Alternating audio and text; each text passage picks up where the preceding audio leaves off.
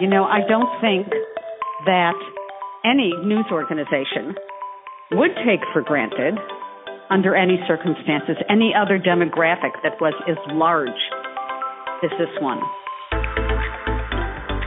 It's not only internalized, but it's a recognition that if people reveal their ages, they're they're might be ignored, discounted, you know, un- under underappreciated by the people or the society around them.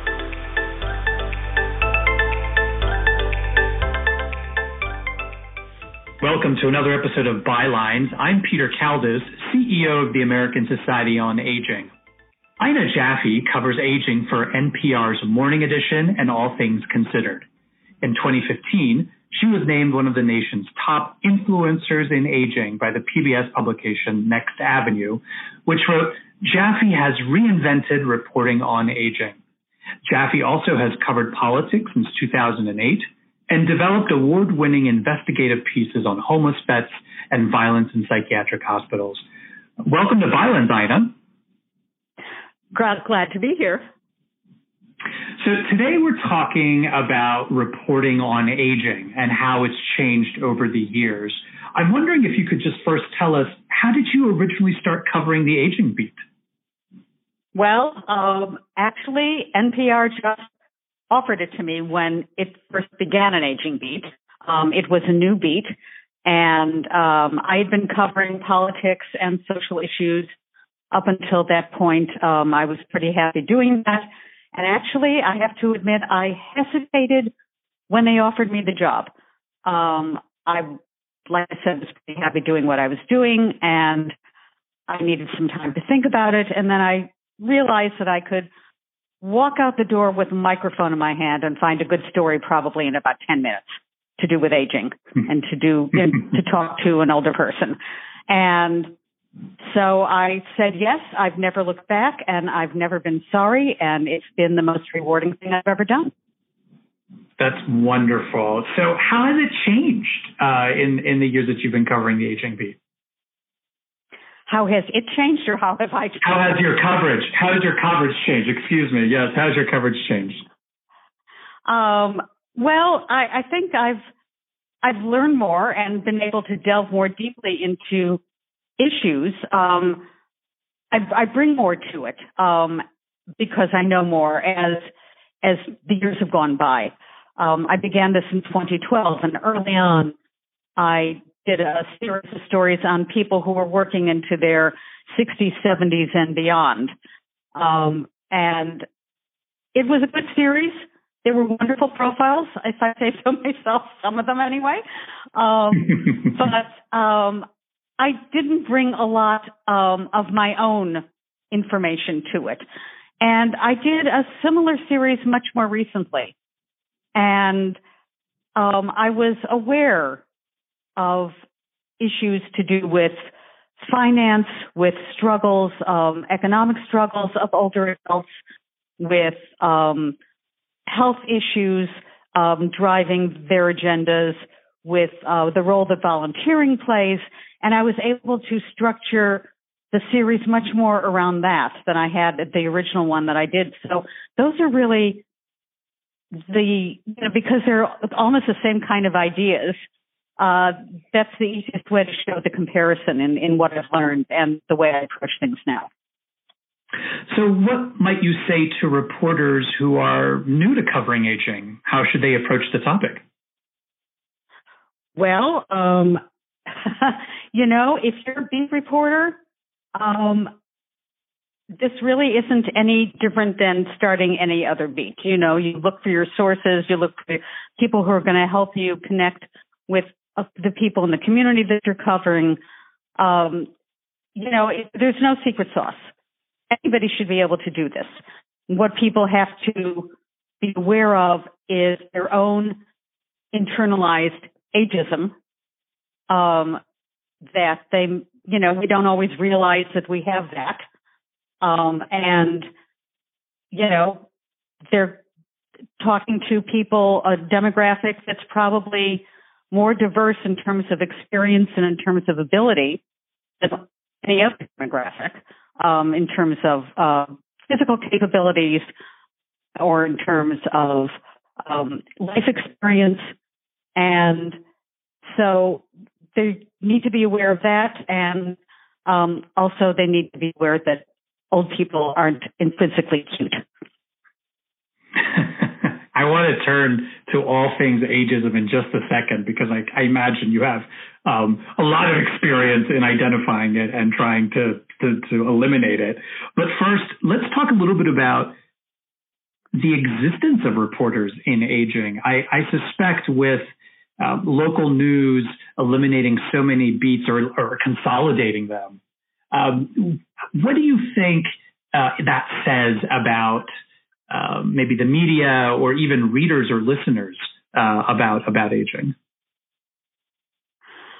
Well, you know, it's really sort of a tragedy uh, of what's happening to local news. It's being hollowed out, and at a time when a fifth of the country is going to be 65 years or older, um, in just, um, we need more coverage of this than ever, and yet uh, local news um, is eliminating uh, positions, eliminating beats, um, outsourcing more of their coverage, and um, it's really uh, bad. It's it's very it's a, a sad state of affairs, and I don't really know what to do about it because it's more economic um, than anything else.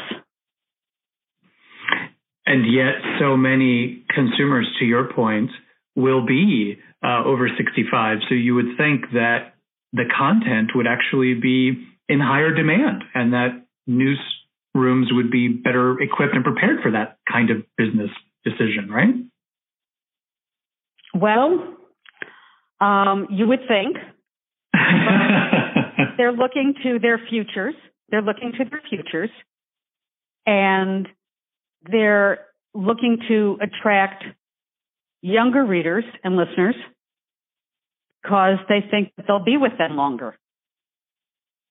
And so um, older adults are just sort of part of their um, taken for granted, I suppose you could um, readers yeah. or listeners. And yeah. so they think they don't have to do anything extra to get them.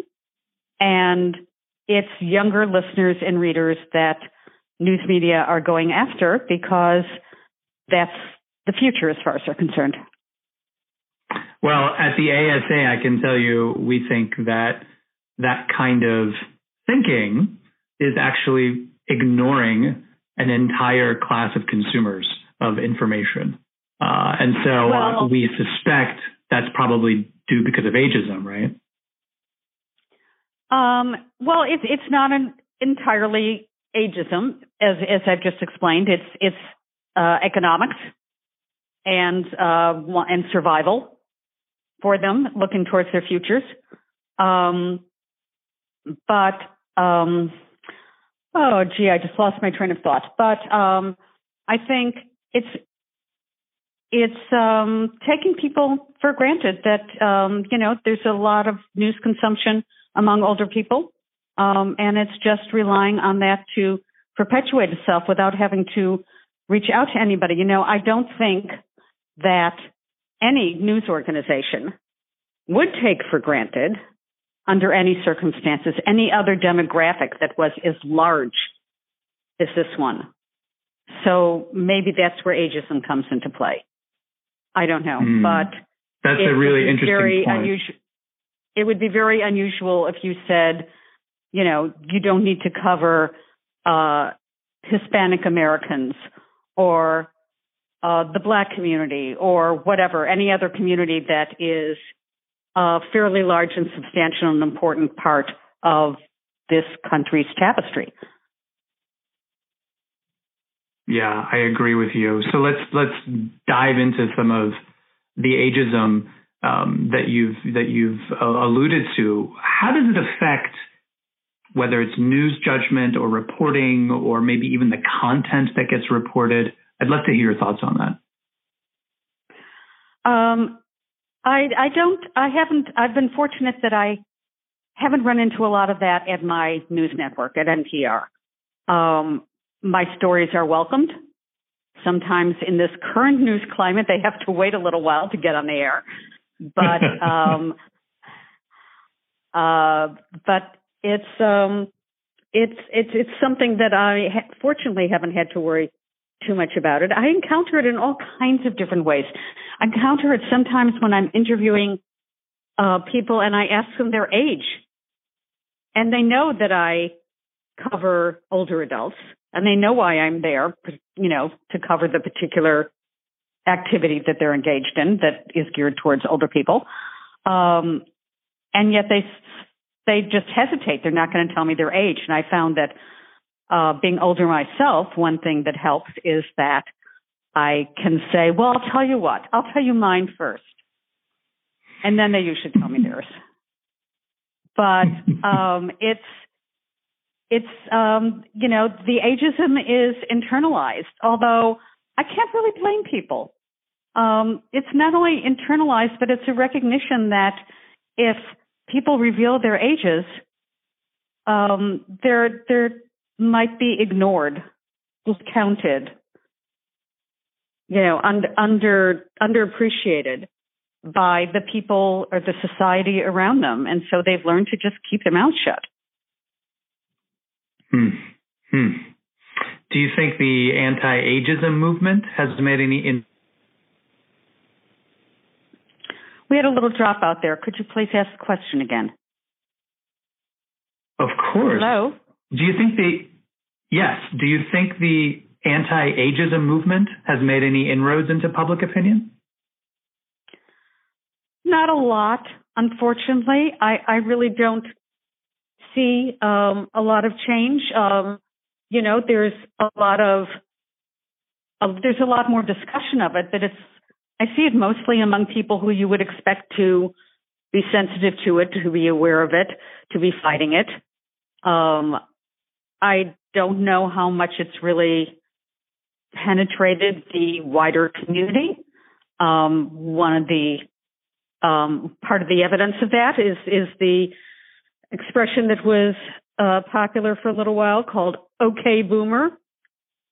Um, mm. I still run into that occasionally, although um, at the point where I thought I might do a story on it many, many months ago, um, I realized there were so many articles on it already. It was kind of losing its sting, but um, you know, there that those things do come up. Um, I do see generational warfare articles, if I can call them that, um, in major respected publications.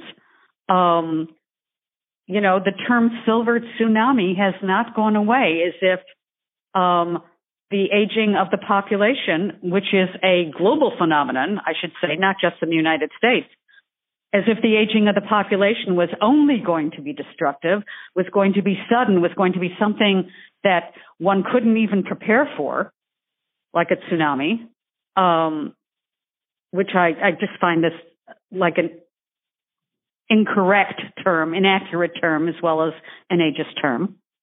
Um, so I, I, w- I wish things were better, but um, I'm I'm really not seeing it. Mm. And how do you think? What, what's your take on perhaps how the media, other media outlets, perhaps have dealt with some ageist language, maybe during the presidential campaigns, or, or even in their coverage of, of the pandemic? Um, let me just say that Saturday Night Live's coverage has made me cringe. Um, uh-huh. They have absolutely nothing except ageism jokes, and it, it's it's really really unfortunate.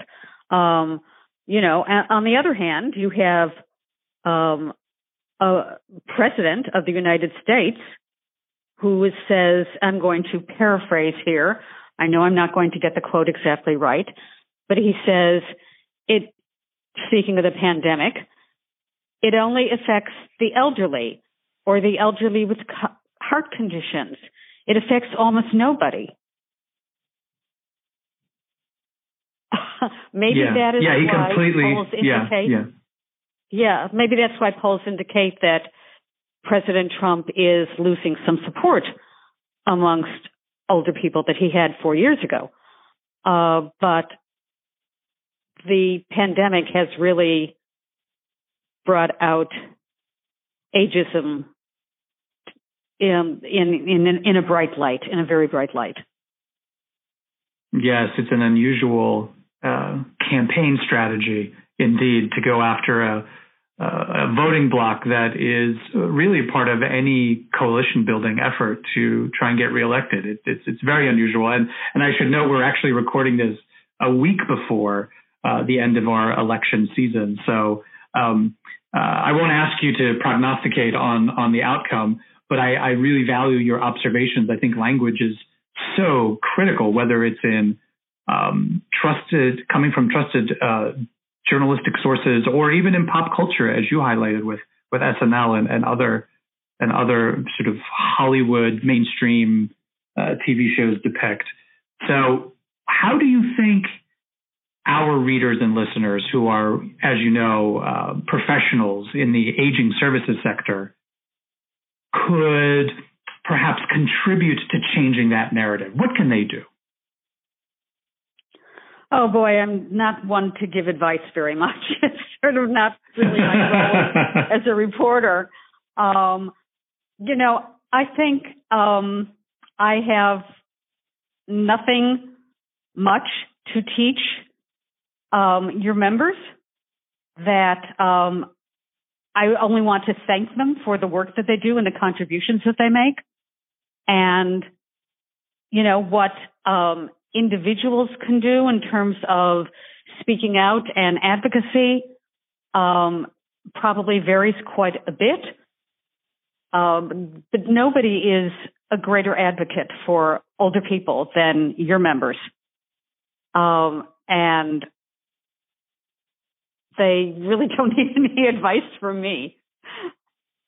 that is very, very generous of you. And I know our ASA members are really fighting hard to to help change the narrative and, and candidly during this pandemic are just on the front lines and, and doing the hard work. And I know they wish that more of the more accurate reporting about the impact on our population um, is is being done. And uh, I'm just grateful that that you're such a wonderful um, reporter on on the aging beat. I think it's just critical to have this beat covered, and I just want to thank you, Ina, for for joining us today on Bylines. Well, thank you very much for having me. It's been a pleasure to talk to you, and uh, like I say, when it comes to my beat, I consider myself lucky.